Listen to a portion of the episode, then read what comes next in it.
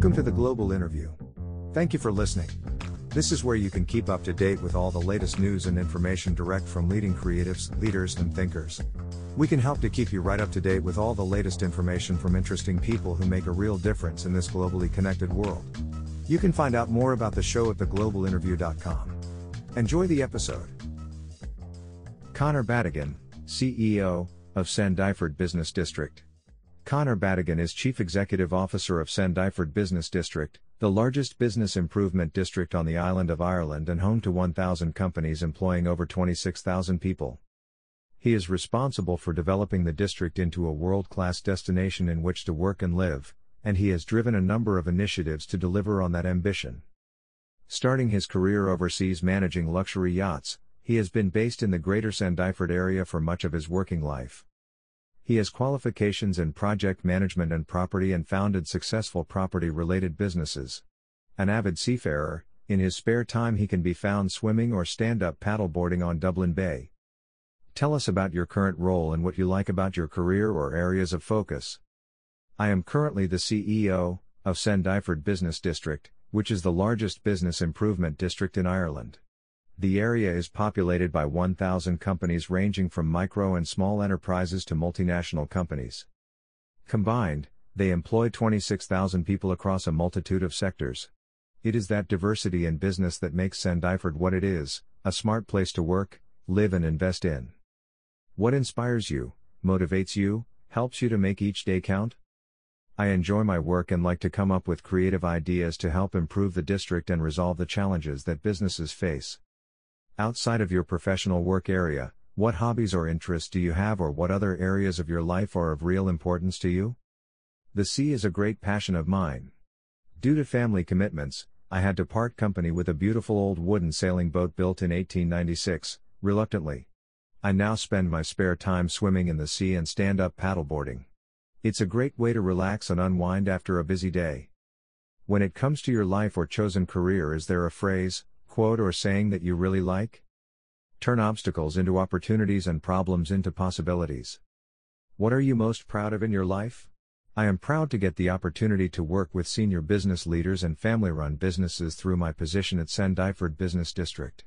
The role of Sandyford Business District CEO comes with a lot of responsibility, but it provides an opportunity to make a real difference. What do you wish you had known when you started out? Life has many twists and turns, but keep navigating them as everything always turns out fine. Who do you most admire in business, academic, or creative circles? There are many great business leaders in the Sandyford Business District to include people like Anne O'Leary of Vodafone, David Dempsey of Salesforce, and the late Jennifer Toff, founder of Isist Marketing. What companies, brands, or institutions do you like or do you think are getting it right? Right now, many brands have either popped up or pivoted their business operations to be relevant in the face of COVID 19. It's that resilience, innovation, and creativity in the face of a storm that is truly admirable and impresses me greatly. What is the best advice you have ever received? Listen to others and do not make their mistakes. What drives or motivates you each day in a work environment? My ambition is to enhance the value of the district from the businesses, employees and residents' perspective so it is the best place to do business in, work, live, and raise a family in. What are your thoughts on the future of social media? Social media is a necessary tool for us to convey the work we are doing in the district, and it provides another useful communications tool for us to connect with our members. While I accept there are risks, once it is used in a controlled manner, it is a positive invention. What is your favorite social media platform, and why? LinkedIn because it is generally just used for business purposes, which means the content is relevant to me and helps me access the latest on what is happening in the commercial world. Do you have a mentor, or have you ever been a mentor to anyone? My experience of mentoring means that I don't have a formal structure in place, but I recognize the input and advice from many people I respect. This includes colleagues at Sandyford Business District, family and friends who are always on hand to offer guidance and advice. How do you network? What is your preferred way to network?